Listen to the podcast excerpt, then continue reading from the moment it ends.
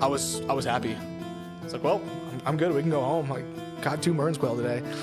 Uh, and Jacob was like, really? You're not going to go for a limit? Really? Like, all right, well, uh, we'll, we'll go the long route back to the truck. And lo and behold, another probably 100 yards or so, and found another cubby. I don't know, remember what dog locked up on point that time, but flush it, and I get goosebumps just thinking about it. A, a tail chase, foot flush on a Mearns quail with a Cooper's hawk, goshawk, an accipiter in general. It's yeah, and seeing it three times in a row and all of them ending in, in a catch. That's yeah, one of the highest highest of the highs I've had with falconry. Hey, how's it going, everyone? Welcome back for another episode of the Falconry Told podcast. And we are about halfway through our series brought to you by the Arizona Falconers Association. And I want to go ahead before we get started and do like I've done the last handful of episodes here and give a quick shout out to one of our newest sponsors, being Baba Yaga Crafts from Poland. You all have heard me sing his praise now a few times on the podcast here, and obviously, I can't say enough good things about the quality of the equipment that he makes. Everything from his new uh, hybrid jesses to the anklets that he makes with the Marshall Easy Twist nuts sewn into them. It's all great stuff and well worth your time to check out. His contact information is on our website at falconrytold.com. Please go there. Please drop him an email, whatever's most convenient for you, and give him a shout. It'd be well worth your time. And this episode continues on in Tucson after recording the episode with Tim that you all heard this past episode. I drove another hour to Brian Wood's house and did another recording with him fairly late in the evening, but we were able to squeeze it in and have a good time and a good conversation about different things in his falconry, like you know Cooper's hawks, Harris hawks, and some of the different stuff that he's done in falconry career wise as well. So. Anyway, without further ado, I will go ahead and continue this Arizona Falconers Association series with Brian Wood. Here we go.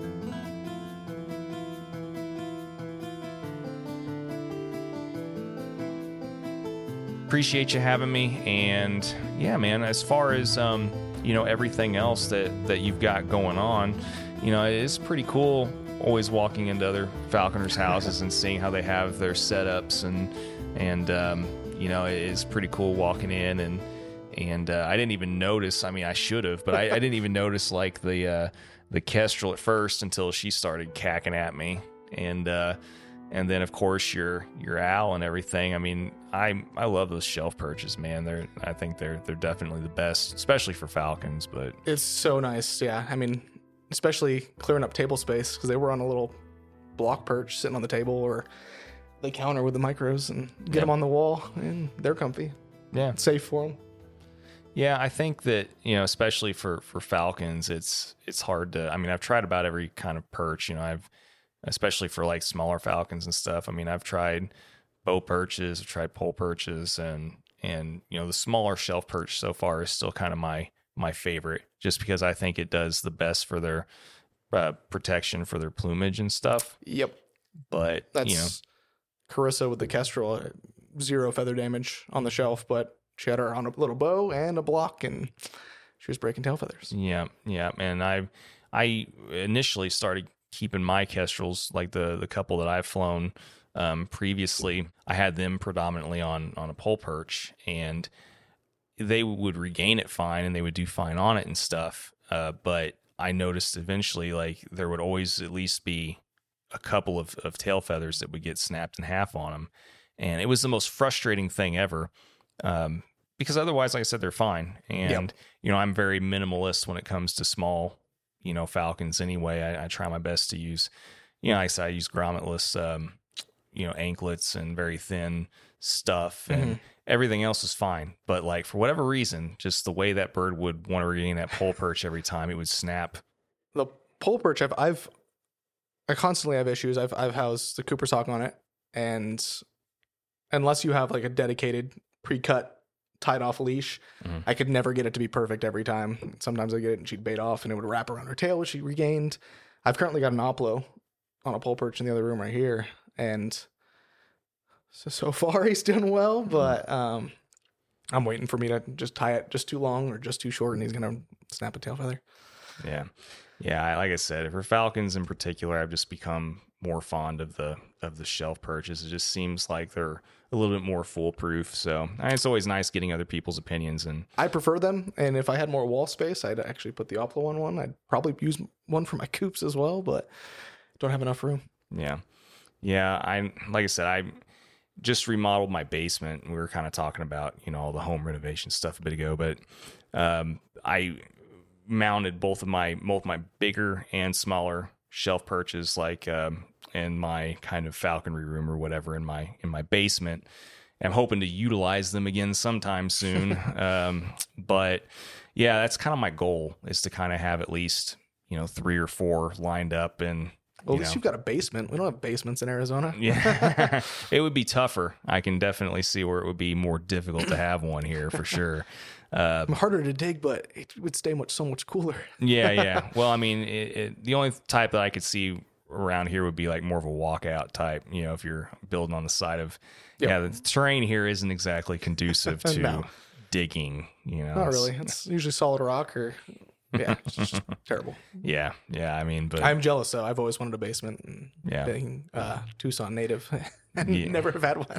I mean, be careful what you wish for, man. It's it's not um, all that it's cracked up to Uh, be. grass is always greener. Exactly. You know, I mean, I I would love to have a dirt yard. You know, I mean, but yeah, I didn't have to maintain all the time. But Yeah, see, grass sounds nice to me because I'm sick of Yeah. all the dust. well, I could dust my house 15 times in a week and it would still be caked in dust. so. yeah. Well, I mean, you said it best. You know, grass is always greener on the other side for sure. But but yeah, I mean, my my plan is to have um, once we start redoing our main floor to move all of our dogs downstairs and be in the same room as the birds, so they're always socialized with each Yep, other and stuff. Where my aplo is. He's on the pole perch in the dog room. Yeah, yeah. So my that's my goal eventually, but but yeah, man. I mean, how long have you lived around this area? You said you lived around this area your whole life. Yeah, I grew up 20 minutes from where we're sitting right now.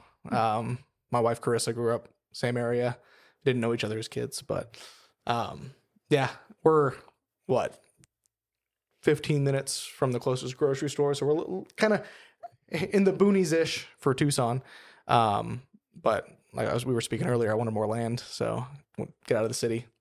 Wasn't really in the center of the city, but still in a little cookie cutter house growing up. yeah, Not my cup of tea. Yeah. We've got too many too many animals to be doing that now. yeah. I I don't know. Like we live kind of just outside city limits where we're at too, but we're close to other stuff. Close enough for me, anyway. Um, you know, I mean, like I said, it's nice. I don't mind having neighbors, but I don't know if I could go back to having neighbors like right on top of me. Yep. You know, again, Even I mean, we got one acre lots, and that's still too close in my opinion. yeah, I'd like if I could afford it, I'd have a thousand plus acres where I didn't have to see anyone ever. Yeah. Literally, just walk on my back door and start flying. Right. Yeah, I mean, I I agree. I would probably be like that too. The only thing about that is I would hate maintaining it. That's true. Yeah. Although get out desert, I guess in your, your case, the woods, and just let it be natural. Yeah. I mean, if it was woods and they had a lot of fox and gray squirrels, or mainly even just gray squirrels, I would be stoked. I, I could do that for sure. You know, I, like I said, man, um, you know, my, I, I'm sure you're probably very similar. Like my viewpoints on what I think is ideal has evolved a lot over the years. I mean, I, um, I would be perfectly happy flying red tails or whatever on squirrels probably for a very long Uh-huh. time, if not ever. You know, I mean, that's another thing that I think once you do for the first time and you discover it's kind of hard not to have fun doing. But It looks like a blast. I've never got to experience it. well, come up sometime. We'll take I'll you. to. Yeah, yeah, it's uh it's a lot of fun, man. Um but you know, I mean there's I'm sure there's lots of stuff out this way that, you know, is probably done on a semi regular regular basis that, you know, we don't get to do very often. We're at, you know, once again, grass is always greener. I mean, Yeah. I, if I if I could, I would move out west in a heartbeat, but you know, I've said that several times and I I love it out here. Honestly, I hated it when I turned what 18. I wanted to get out, get away. yeah. Being born and raised out here, I I don't know what it's like having grass or having streams and rivers and lakes around. I mean, if I want to go fishing, the closest closest lake's three hours away. So. Yeah, or rain or snow. yeah, Uh, we get we get rain during the monsoon, Yeah. but it's yeah, it's not I've seen it. It's Yeah. not. It doesn't count. Although you lived in Phoenix, the monsoon in Phoenix isn't nearly as good as it is down south in Tucson. oh, I didn't realize it was all that different. Honestly, we get quite a bit more, at least to my knowledge. I'm no, no meteorologist. For about eight months, you can predict it's going to be like eighty something degrees, and then Mm, or there's four months. hotter. Yeah, there's you know four months where it's going to be like 120, and Yeah, you know, I'm already whining. It's not even 100 degrees. We've hit 100 degree day, and I'm I'm sick of the heat. well, I mean, as far as how it, how I mean, how hard is it for you to to maintain all of your all of your birds and stuff out here? I mean, is it I mean, one of the one of the reasons why I fly the species I do is our environment. yeah Um, like I mentioned, I, I want to fly accipiters on, on after quail, and my dream is to do it with a goshawk. I haven't flown a goshawk yet because I'm afraid of killing one in the heat in the summer. Um, all of my mentors have said probably shouldn't do it. Mhm. Um, but flying a Cooper's hawk, flying the Harris's hawks. I mean, even when I've had falcons, the the red nape Shaheen that we've got, they're pretty heat tolerant. They're from dry, arid climates, and they can, they can handle it. We still, I mean, our mews have big open windows, a lot of airflow. Make sure they're not wrapped up. In fact, I was just talking to someone else who's like, "Oh, put a bunch of shade cloth over your window," and I'm like, "Ah, too afraid of it blocking up and becoming a hot box in there." Um, Nate Danforth is flying a goshawk, and he did it through the season, and showed me I, he can do it. I, I could probably make it work, but he hopefully has found the answer to housing a goss through the molt.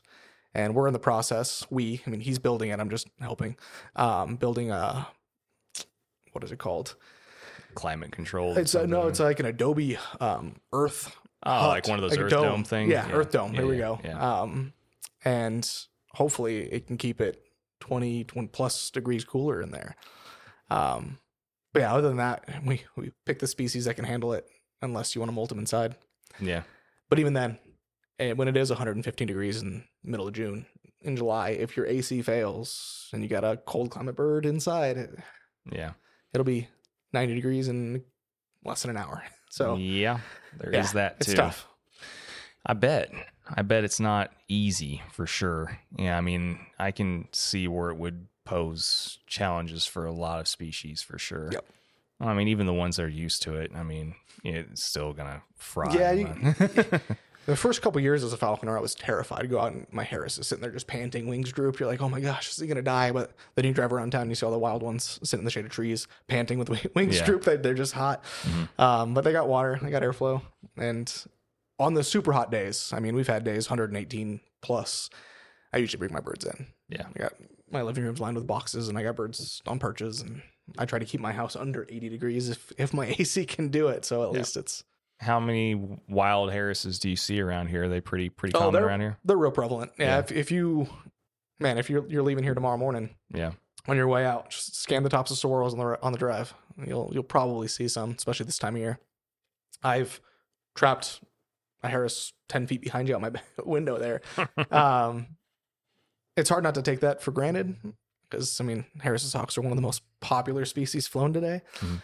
Um, and yeah, you just drive around town, you can watch them hunting together, and it's they're so prevalent out here that it's not uncommon during the season to have a, a wild juvenile join in on a slip with your own Harris's hawks. So Nice. Yeah, I mean it's it's something fun that we occasionally do too. You know, there's lots of juvie red tails that'll that'll come in and and watch your bird flying or whatever, and then you know whenever you're done, sometimes it's fun just to keep kicking, just to see if you can kick up something for the juvies, and you kind of naturally you know start start hunting them and stuff. So yeah, you know it- it's it's kind of fun to to see that interaction happen so naturally sometimes you know they just get so used to people Yeah. and i'm sure that you know harris is being as social as they are is probably the same type of deal Oh man, yeah. Some of the Harrises in the urban environments here. I mean, I've trapped some. Literally walking up to a Harris closer than I am to you right now, and setting a trap on the ground, and walk away five feet, and it's on the on the trap. yeah that doesn't surprise me yeah. one bit yeah i mean i may have to come back out here sometime and I, we as we were discussing earlier that's kind of one of the things that I still want to do is uh, is fly a, a passage Harris and you know well obviously they're not where I'm at so it, it like I said I'd have to come out and uh, and do that and make a trip and make something of it. It's it's the one type of Harris I'm not. I mean, I've you know flown as we were talking about earlier, you know, imprint chamber race and stuff, but I still haven't flown a passage, and I I I, I want to kind of complete that that learning. I think you should, man. know. It's I've seen so many captive bred Harrises fly, and uh, not that they can't be impressive; they they can be exceptional hunters, but they all pale in comparison uh, to a passage. And we've had a handful of people come to Tucson and, and trap them, and uh, when they get back and get them hunting, they usually reach back out to us and say, "Man, like this is the best bird I've ever ever flown." They, they're just, they're different, Hmm. and there's not a lot written about the passage Harris. Uh, most of the stuff that I've read about them isn't accurate from what I've experienced with them and what my group of friends have experienced with them. It's much different than what's written. Well, I mean, So- do you do you think that's more of a credit towards just sample size, or do you think that's really just something that you know it it hasn't been kind of encompassed because just like you said, simple fact that it's not really been well publicized. That's a great question. I'm not sure. I mean, yeah, the, the sample size, it's, I mean, just my close knit group of friends. It's my wife, Carissa, and I, and then our best friends, Nate and Amber uh, Danforth. Well, we're dubbed the Super Friends by their sponsor. Um, the Tucson Mini Meat Super Friends is what we were called. But um, I mean, between just the four of us, there's been over a, a dozen Passage Harris's Hawks flown. And as we were speaking earlier, I think one of those was kind of just a an okay hunter. The rest were I mean, pretty exceptional at what they did. And that's just with our friend groups. I've seen other multiple falconers in Tucson, Phoenix have had Yeah, exceptional uh exceptional birds too. So Yeah, hard yeah. to say. I know it's a great question. Yeah, well, I mean, and yeah, I mean, some of those questions are, you know, kind of impossible to answer in their own way, but you know, because there's so many X factors and uh, different, you know, factors to take into consideration. You know, with who who's ranging from who's flying, how they train, you know, how often do they hunt, you know, so on and so forth. And I mean, there's so many different things and variables. So whenever you're judging that too, and Yeah. and, and what and and what one person's perception of a dynamite bird would be isn't is you know can- varies from person to person too. That is very true. And yeah, I mean our our small friend group, we we we go hard. We try Yeah. to fly our birds seven days a week if life allows. Nice. We found careers that al- allowed us to do so. so m- most people can't do that. So that, I'm sure flying as hard as we do helps bring out the most in in a bird. Sure. Yeah. I mean, if you fly almost every day a week, your bird's going to be that much more fit and more down with the routine, Yep. you know, of it. And uh, In fact, yeah, you fly them that much, then weight usually isn't even a factor. They just it's time to hunt. They're just gonna hunt. So. yeah, yeah. Well, and and yeah, because that's just what they're used to, and I mean, they're used to doing that about every day in the wild and stuff. And, and if you're trying to keep them as much close to a, a natural routine as possible, they're going to be that much better for it too, for sure. Yep. I can see where that would be even that much more important, you know, especially if you guys hunt together and you have a bunch of passage birds that you're flying together in casts and stuff. I can see where that would just be, yeah, I mean, it would be hard to mess one up that way. Let's just is. put However, I mean, contrary to what people think with the Harrises and what most uh, most Harris hawkers do, um, we prefer to fly solo. And um, when we get a new passage bird, we actually would train it, hunt with it. My what I've told my apprentices, and it's not like a set number or anything, but try to get a dozen kills solo. Build that relationship with that bird before you start going into a cast. So that bird's looking to you and not just the other Harrises in the field.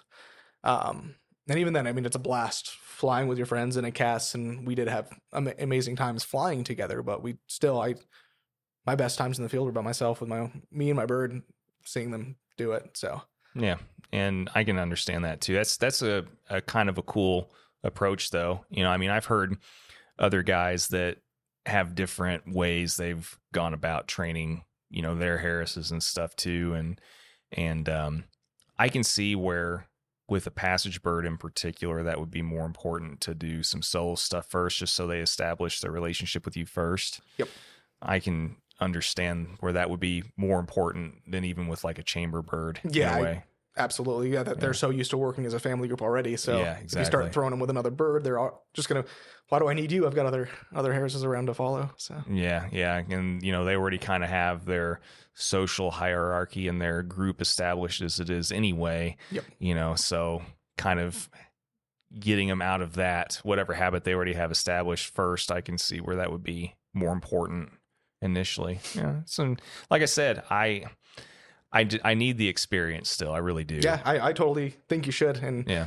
when you decide, man, I'd love love to see it happen. So Yeah, yeah, for sure. No, um, we'll um we'll talk more after this is over about that because, like I said, there's there's some things that I'm still kind of mulling over with that, but yeah, I always keep my options. I don't know how you are, man, but it seems like fortune very rarely ever favors me in in any kind of planning, Yep. you know, pre-planning. So I I'm gonna knock on wood here. I uh lucked out this past year. I plan on flying an imprint coops. I pulled a baby in it.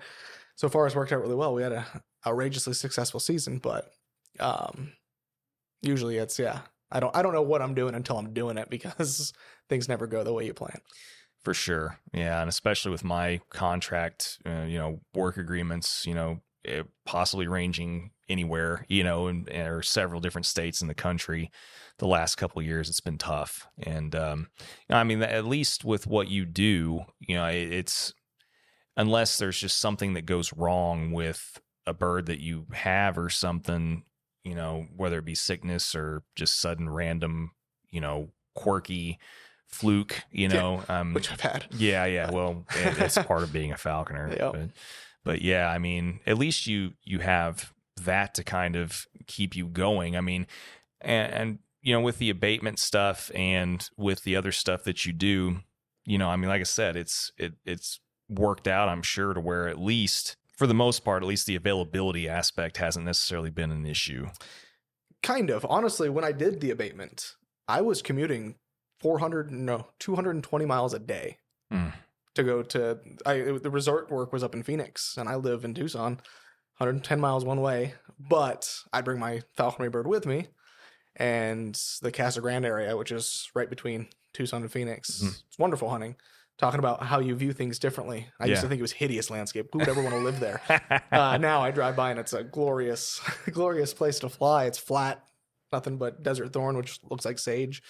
Uh, yeah, it's it's nice. So I, I made it work, but I mean, I was commuting four hours a day, working eight hours a day, so it's twelve hours of what I put in just to work. But I made it work to fly.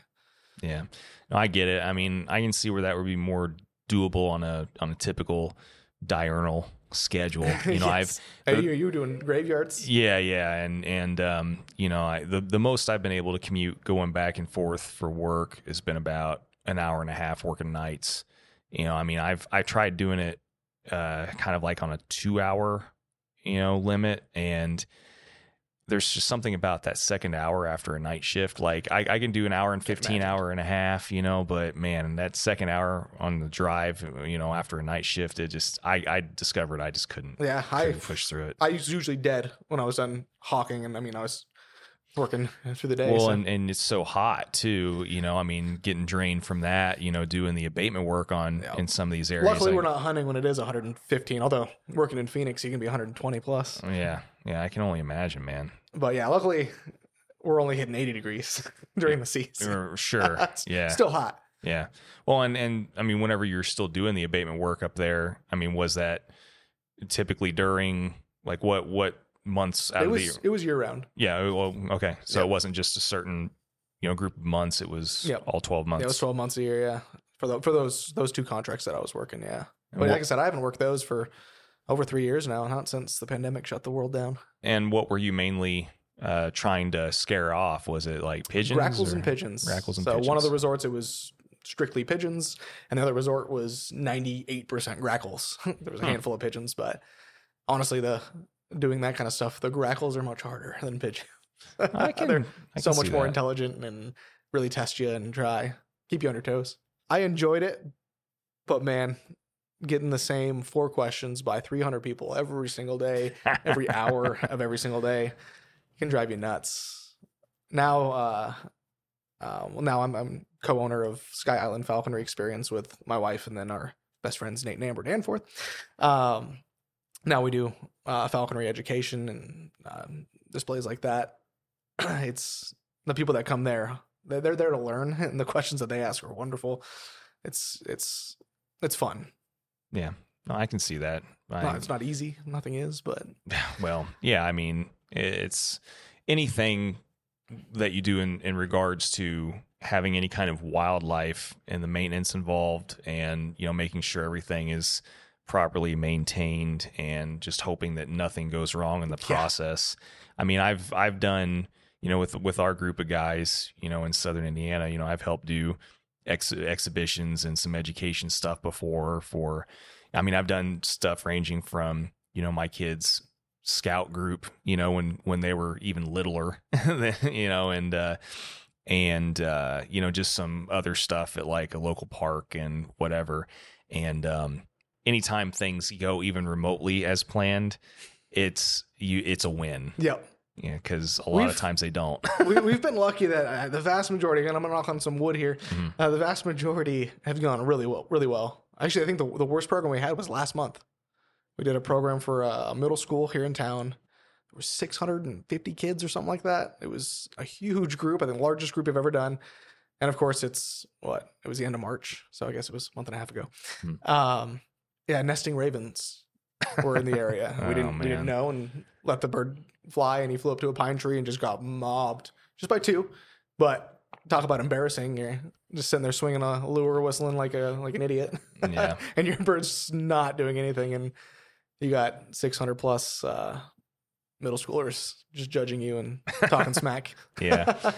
he came down. He came down. Just Yeah. took a bit. Yeah. Yeah, I mean, I'm I'm sure that being in front of a a whole bunch of very opinionated uh pre-adolescent kids is not always the most fun thing when things go Uh, wrong, but yeah, when it goes well, it can be a lot of fun. They really enjoy it, but I'm sure. usually it does. Like I said, usually it goes well. I'm sure. I'm sure.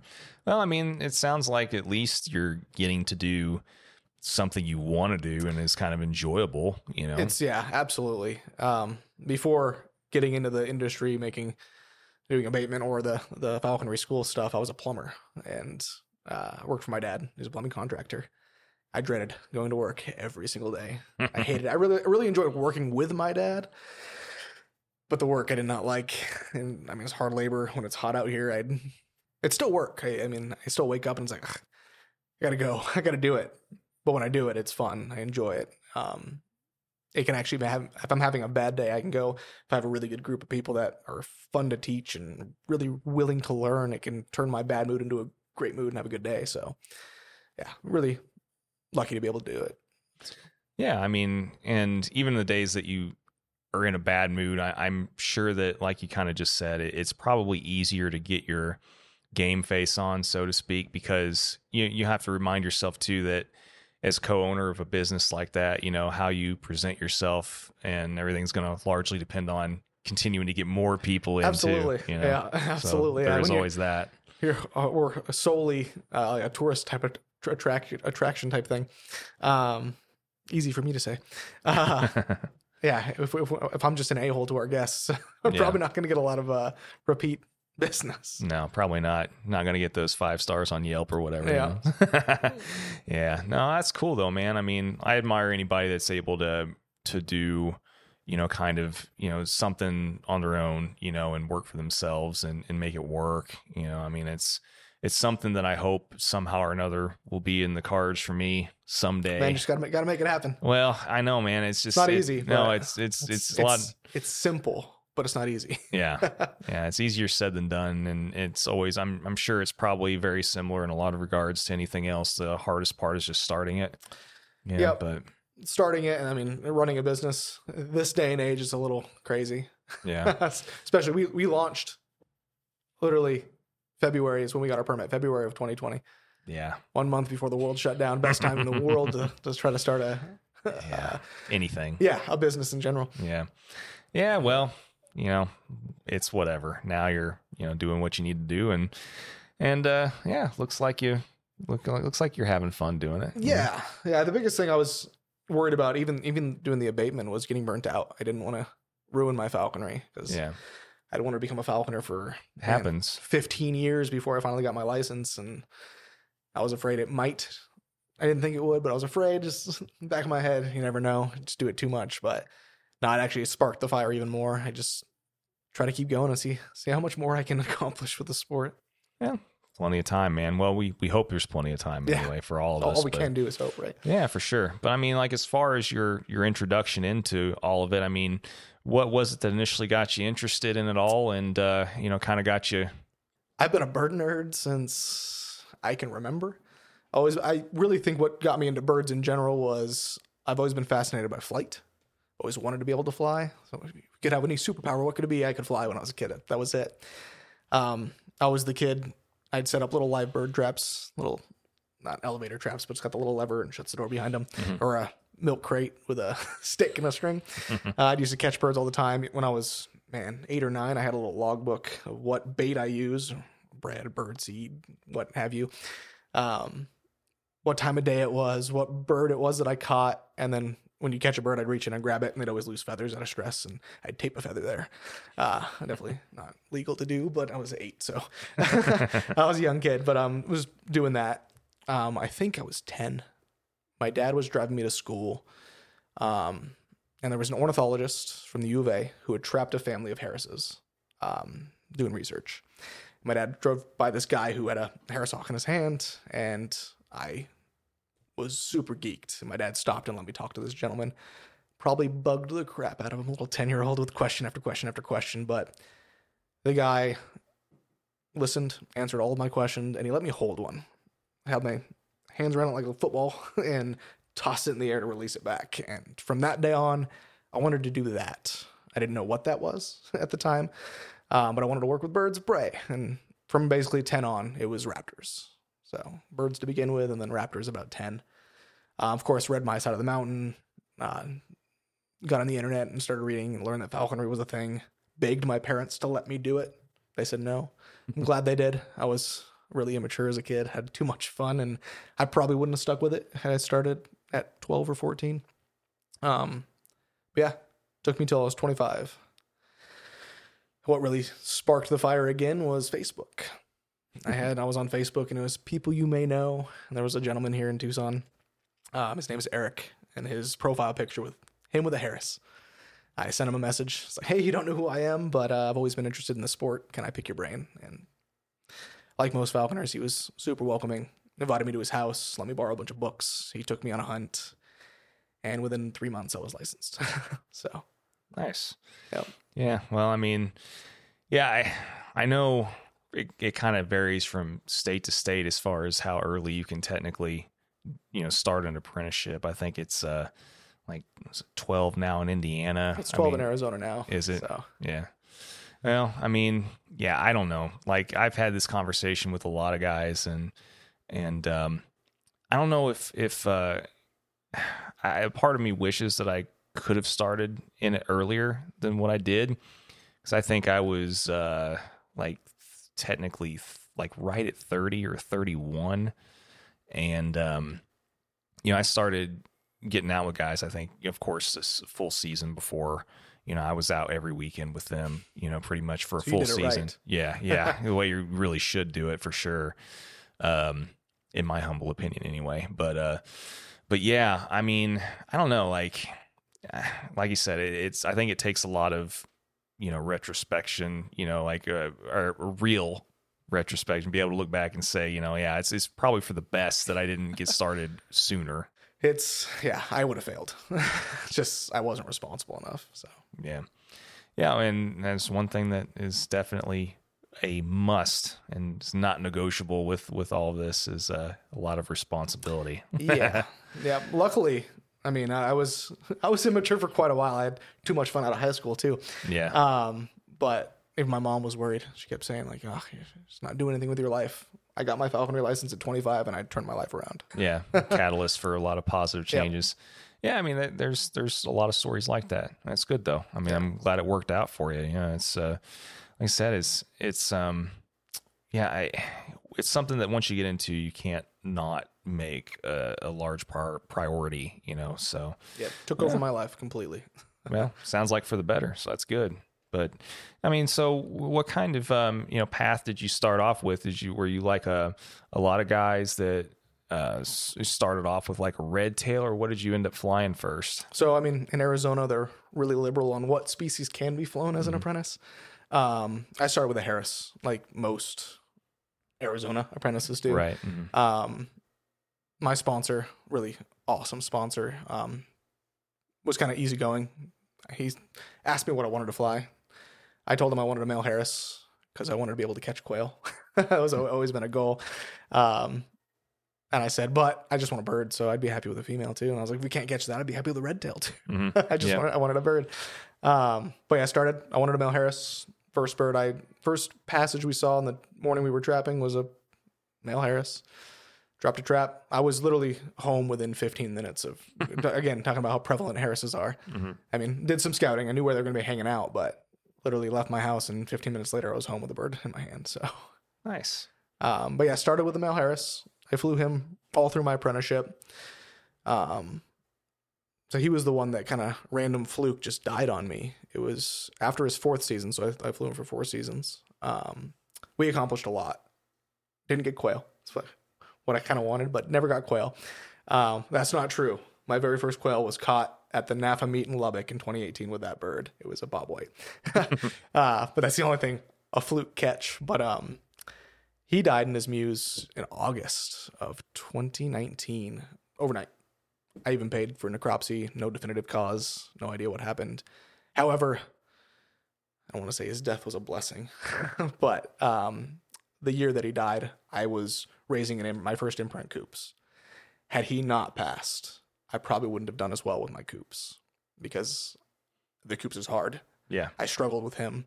Again, I wanted to catch quail, so it's, I'm going to do an imprint coops. That's going to do it. Um, and had I still had my awesome male Harris to fall back on, I probably would have been like, all right, screw the coops for now. I'm going to go fly the Harris and go have some fun because it's a lot easier.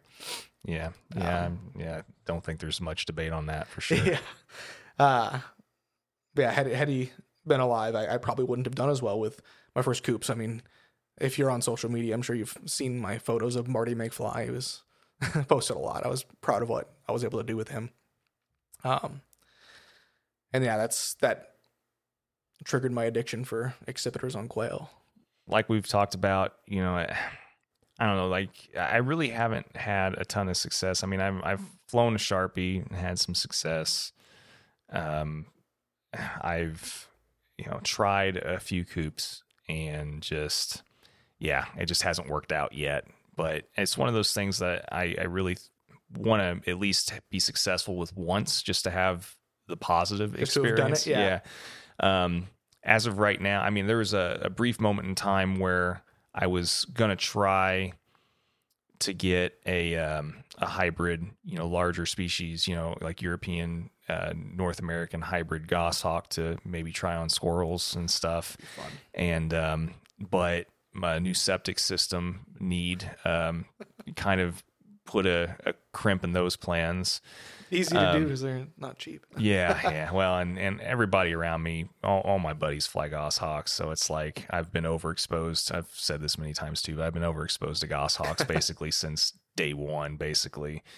Um, so I don't have like the extra fascination or need, you know, to necessarily fly because I see them fly all the time as it is anyway. But but yeah, the coop thing, man, it still is is kind of that um, that enigma for me, you know. I guess. Um, as it is, I think, for a lot of falconers. But Yeah, you got to be a bit of a masochist to want to fly them. they're they're not they're not easy. They're not hard. The, biggest thing, and it, we've touched on it earlier, it's the amount of time you can fly them. I, I really I think the only thing that it takes to do it to make it easier is to fly them every day.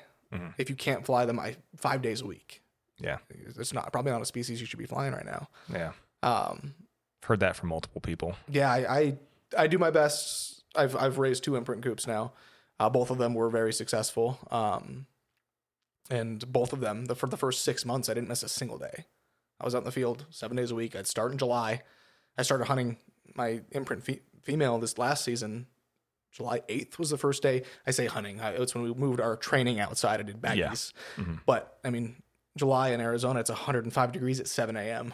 it's, and we'd be out there at first light. And yeah, it, that's the hardest part is the commitment of just being out every day. I mean, we were in the field from July to March over 200 days. Yeah. And I noticed it when I took a day off, especially after that first six or so months. Uh, when I took a day off, she was not happy. Yeah, that's that's what I've heard from multiple guys that I mean, if especially if it, an imprint, you know, if you uh, with an imprint coop, you really need to be able to fly almost every day each week, and when you stop, that's when the problems usually start. Yep. Although I've I've tried following the methods. I've had a lot of advice, and I don't think there is a method. I don't think there's a way to do it. It's so much dependent on the bird. I think this is. I haven't been around so many goshawks, but from what I've seen with accipiters in general, it's just being able to adjust, like being able to read that bird and adjust accordingly. That's Reading the bird is always which you it's any species. Yeah, it's but- in any species for sure, but it's even more important with because there's a lot of guys that have a hard time reading accipiters for sure. Yeah. Well, they are just well, like like McDermott says, a coops is just a flying lizard. and honestly, flying my first so Marty McFly, my very first imprint coops. Um, I wanted to chase quail. I didn't have dogs. I didn't have anything. Just I'm gonna get a coops. In fact, uh, Nate climbed the tree for me. He pulled it for me. I pulled him for me. Um, I raised him, and I chased quail without a dog. And I will never do that again. Um, we caught 46 quail without a dog, and I don't know if you've ever chased desert quail, but That's pretty Find- impressive, Actually, finding them in general is really difficult. And then once they're pursued, if they don't catch it on the initial flight, they are ratty. They hide. They're they're really hard to find again. So most of my hunts with that coops was find the covey. Usually listen, you hear him chittering or something. Find the covey, flush them. The male coops flew flew at 250 grams. He's tiny. If he did hit him on the rise, he couldn't hold on. Um, but I'd have to go find a reflush, and I was sprinting every slip, sprinting and sprinting and sprinting. So I was in good shape. but when the coops got upset, he come at me. He he hit my face one time, and it was August that first year. I got a tiny little scratch on my cheek. uh, I learned that again, learning to read the behavior. I learned what that looked like, and I never let it happen again. I could have, and he absolutely would have been a face grabber had I not learned that behavior, but I just never let it happen again. In fact, Jamaica and Greg Smith have dubbed a move the Brian after me. Uh, when the Coops is angry, I have him on my glove and I shoot my arm straight up and look straight down. It almost looks like you're doing like the disco, like disco move. Um, and that was just so I didn't get hit in the face. But with the second imprint Coops, Sarah, my female right now, um, I raised her. I had my Vizsla Ruger, I had my setter Quill, and Tyler Sladen was kind enough to let Nate and I borrow his Vizsla trigger. So she was raised with dogs, and it, she never spent.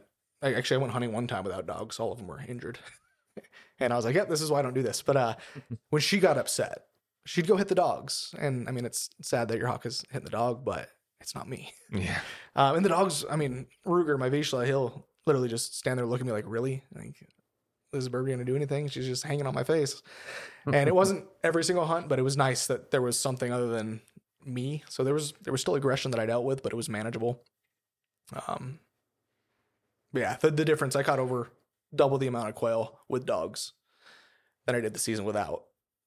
And when I flew without again, it was sprinting, sprinting, sprinting, and then add dogs to the equation, and it's a nice stroll through the desert, and the dogs will go point, and then I flush, and the dogs can relocate if I need to. And out here, if the quail are ratty and go into a rat's nest, my Vizsla and Tyler's Vizsla would actually dig the rat's nest up if we tell them to.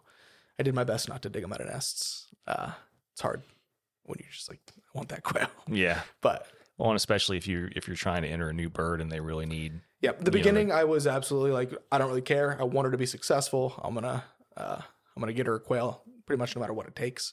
However, I didn't need too much in the beginning because we have a really extended quail season in Arizona. It opens July 1st, so I can be hunting quail in the hellacious heat if I want to. But it was really extended for falconry, specifically for raising an eyass, Mhm. uh, which we're lucky to have. Um, and the young quail, I mean, she was catching those on the rise. She was catching those on the initial flight. Once October came around, that diminished a lot, catching them on the rise. yeah. It was usually two or three reflushes to nail those quail. Yeah. Well, like I said, it sounds like I mean, well, obviously it's a lot of work, but yeah, I'm sure that doing that in, you know, a 100 and whatever degree, you know, ovens really isn't it? It's not, it's not fun. Yeah. In fact, I, I lucked out this year. Uh, a friend of ours. Um, I met, I met a guy. He's a, quail guide.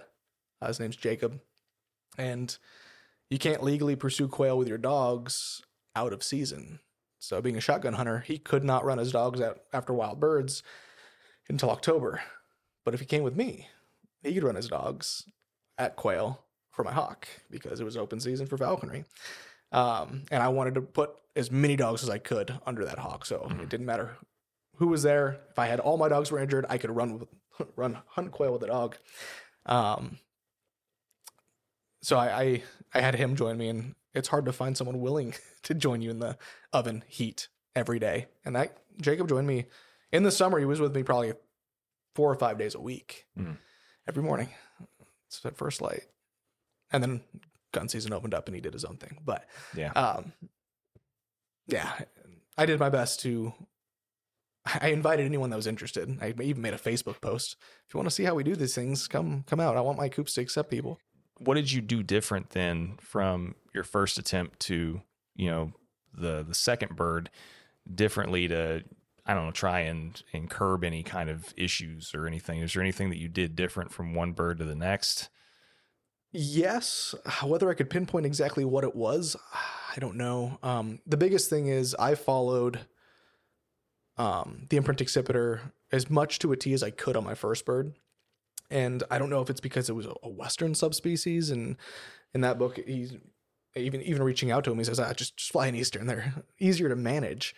Um, couldn't get it to do what the book said to be to do. Mhm. Um, so the next one, I was like, I'm gonna try again but I'm not going to try to follow it to a T. I'm just going to kind of go with what the bird tells me. Again, reading the bird's behavior and just adjusting. Um, and doing it the second time. I mean, I hope I can fly this this coops for years and years and years. It's my goal. Keep her alive and hunt quail. Uh, but if she passes and I fly another one, I will absolutely do things differently next time too. I don't know what though. I, I don't know. Can't know, can't really put my finger on what exactly I did different. just depends on what you read from the the bird Yep. so you're just trying to kind of go yeah going going more by what you know the skills that you've learned and and just um you know knowing what you know going with the flow as opposed to trying to just force a specific formula on Yeah. something then the biggest thing that I think I that helped. Well, my first bird was trying to get as many people out in the field with me every every day that I could. I just did because accipiters are known like, nope, can't have anyone, can't have Mhm. any special colors, can't wear a hat, can't do this. And I I invited anyone, everyone, uh, my nieces and nephews, my friends. It's hard to get people to come, but anyone that could. And then the second bird, uh, the second coops, I did the same thing, but also did that with dogs. Mhm. If you can control your dog and you can will your dog on command, please bring it. Yeah. Gotcha. Well, it makes sense. Yeah. I mean, McDermott's book and, you know, kind of that formula, I think, is still the closest thing that probably most people have, have come to kind of having a recipe, so Yeah, to speak. That's what they call it. Yeah, I don't, Yeah. I don't like the term recipe because Yeah. recipe you follow to a T. And again, with that book, I, I couldn't. The bird Right. didn't allow me to. Yeah, and you know, I mean, and there's there's always going to be certain things in written works, you know, books or whatever that you know it's not always going to be able to be applicable because every bird's different. Yeah. Now, I'm not not trying to talk smack about the book. No, it no, was, no, no, no. It was a godsend. So much help in there. No, no, no. Like I said, I, I know Mike. You know, I mean, I, like I said, I, there's been things that I've, you know, asked him about too. That you know, I think if, yeah, I mean, I, I think that most authors, if they're being honest with themselves, would probably make adjustments here and there if they, if it was that simple to just every single time publish a new edition. Yeah, you know? right. But I mean, but no, I mean, like I said, there's a lot of good information in there for sure. Um, yeah, no, I mean, like I said, I as far as just any other experiences that you that you've had though, I mean, so I can't remember. Did you say you, you had or hadn't tried a, a passage? So actually, I did. I kind of skipped that in what birds I had flown. Uh, I, I did the standard. Oh, I became a general falconer. Let's fly a Cooper's hawk. Ah, Um, yeah, yeah. Uh, I got my general's license in October. Mhm. So I got my upgrade in October. Uh, it was too late to pull an eyass. Um, so I was like, oh, I'll just trap a trap a passage. Everyone says don't trap a late passage. Oh, screw it. Mhm. I did well with a Harris Hawk. Big, Yeah. big deal. So I trapped a, a passage female. It was October 21st or something like that.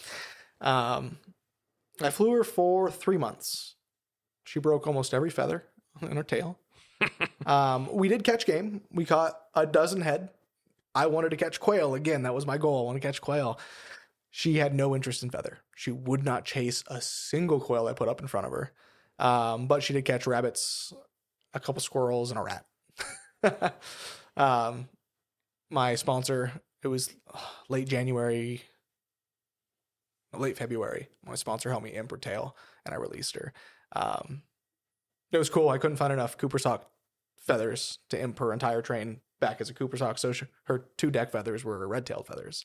which just trimmed them to fit, and it was cool because where I released her, I could, I did, kept seeing her. She, I know she survived at least through the molt. Um, yeah, so I, I, you could say it was successful because we caught game, and that's falconry's catching game. Mhm. But it wasn't what I wanted, so Yeah. it was a failure in my book because I wanted to catch quail.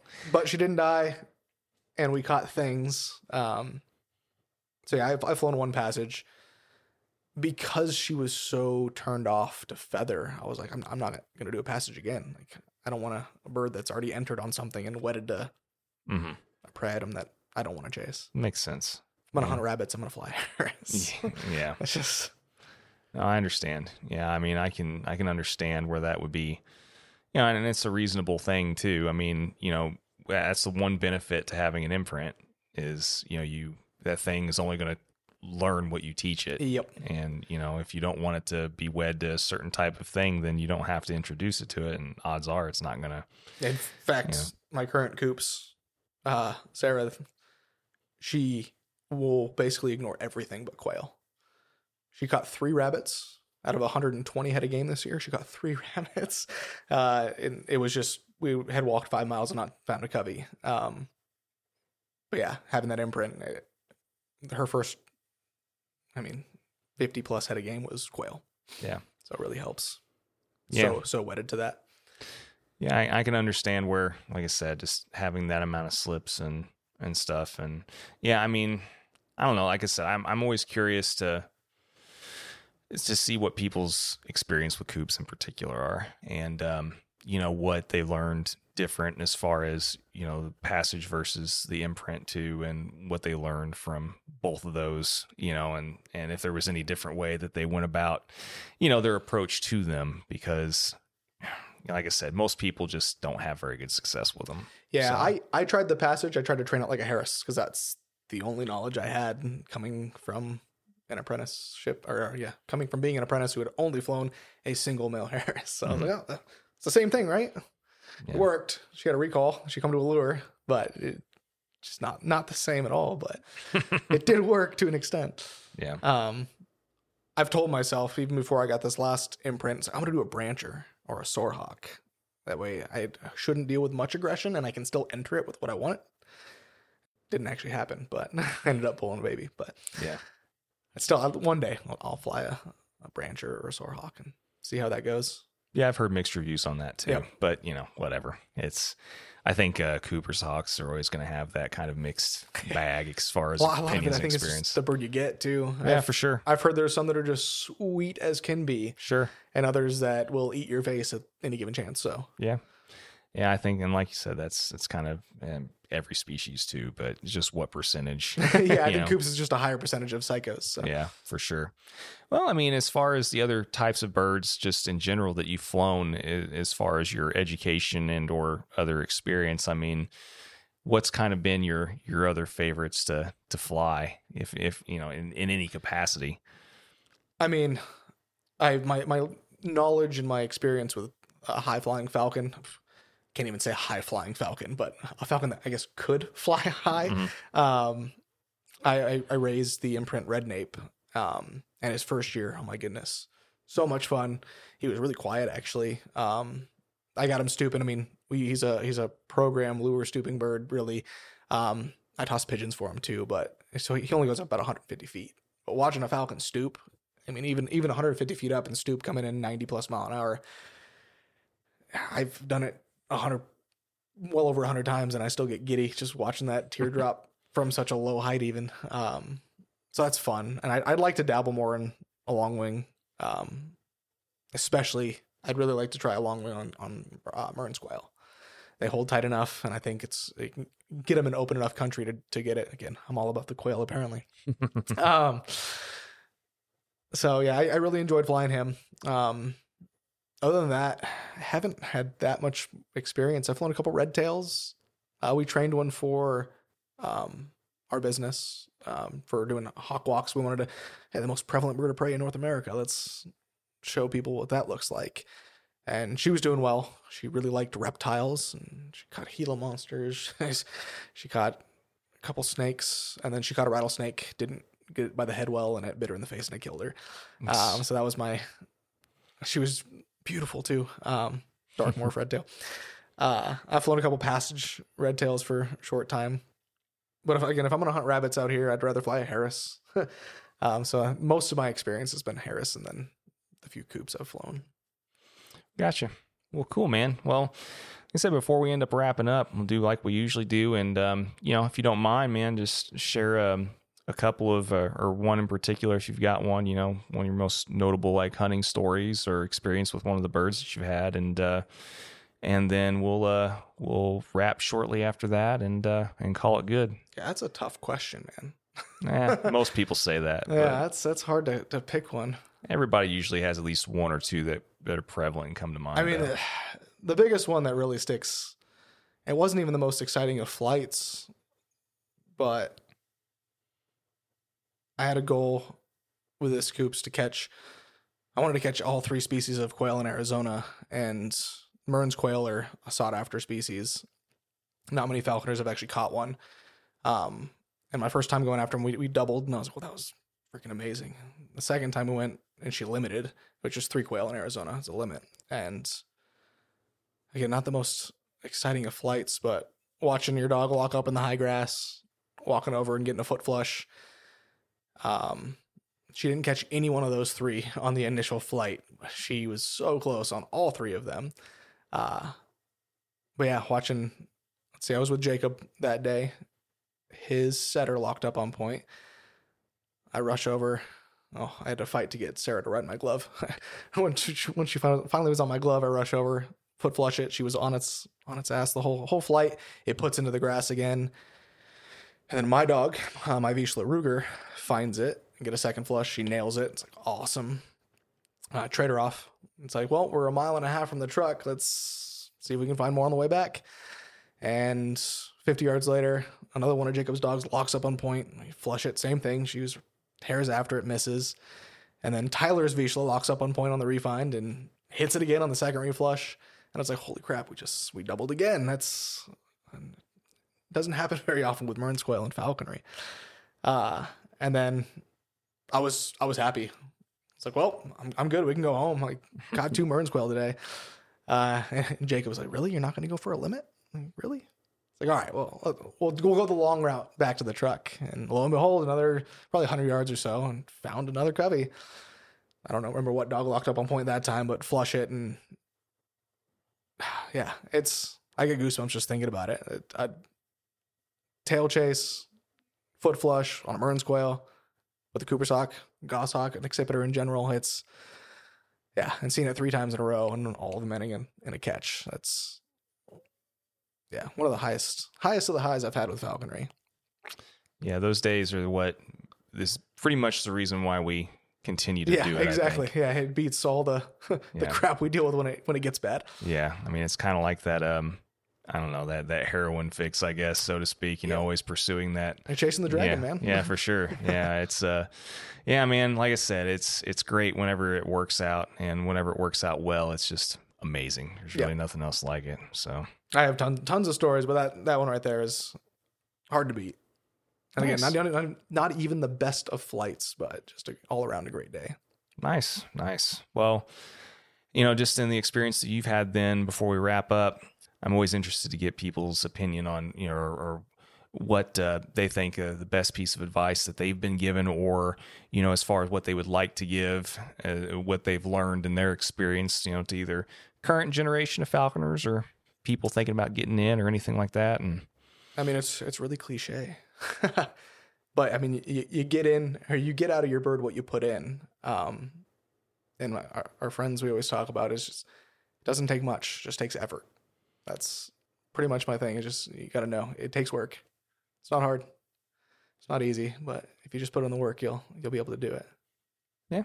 No, and, and that's like I said, that's another one of those things that I think that people can't hear enough. You know, you can't expect amazing results out of something you're putting minimal effort into. Yeah. You know, especially with these birds, man. You know, Any of these birds, yeah. It- Yeah. It takes work, but it's worth it. Like you said, those the, those highs are hard to beat. For sure. Well, cool, man. I think that's a good note that we can go ahead and wrap on. It's getting late, and um, you know, I'm uh, I want to be ready to head to bed soon, man. Yeah, I don't blame you, man. You Yeah. did a lot of driving today. Yeah, it's been a long day, and um, like I said, I appreciate you though. And Yeah, uh, thanks you for know, having me on. Happy happy to be here. Yeah, yeah, and um, like I said, hopefully, um, you know, we'll talk more later. Like I said, but if uh, if I do end up doing the uh, getting trying to get a passage Harris, I'll see if maybe I can swing a trip out here or something. Should Tucson's a uh, Tucson's a terrible place to get a Harris. Never mind. There's none here. I'm just kidding. Uh, nah, Arizona birds are are nice. Cool, man. Well, like I said, thank you again, and uh, we'll talk again soon. Sounds good. Awesome. man. Thanks.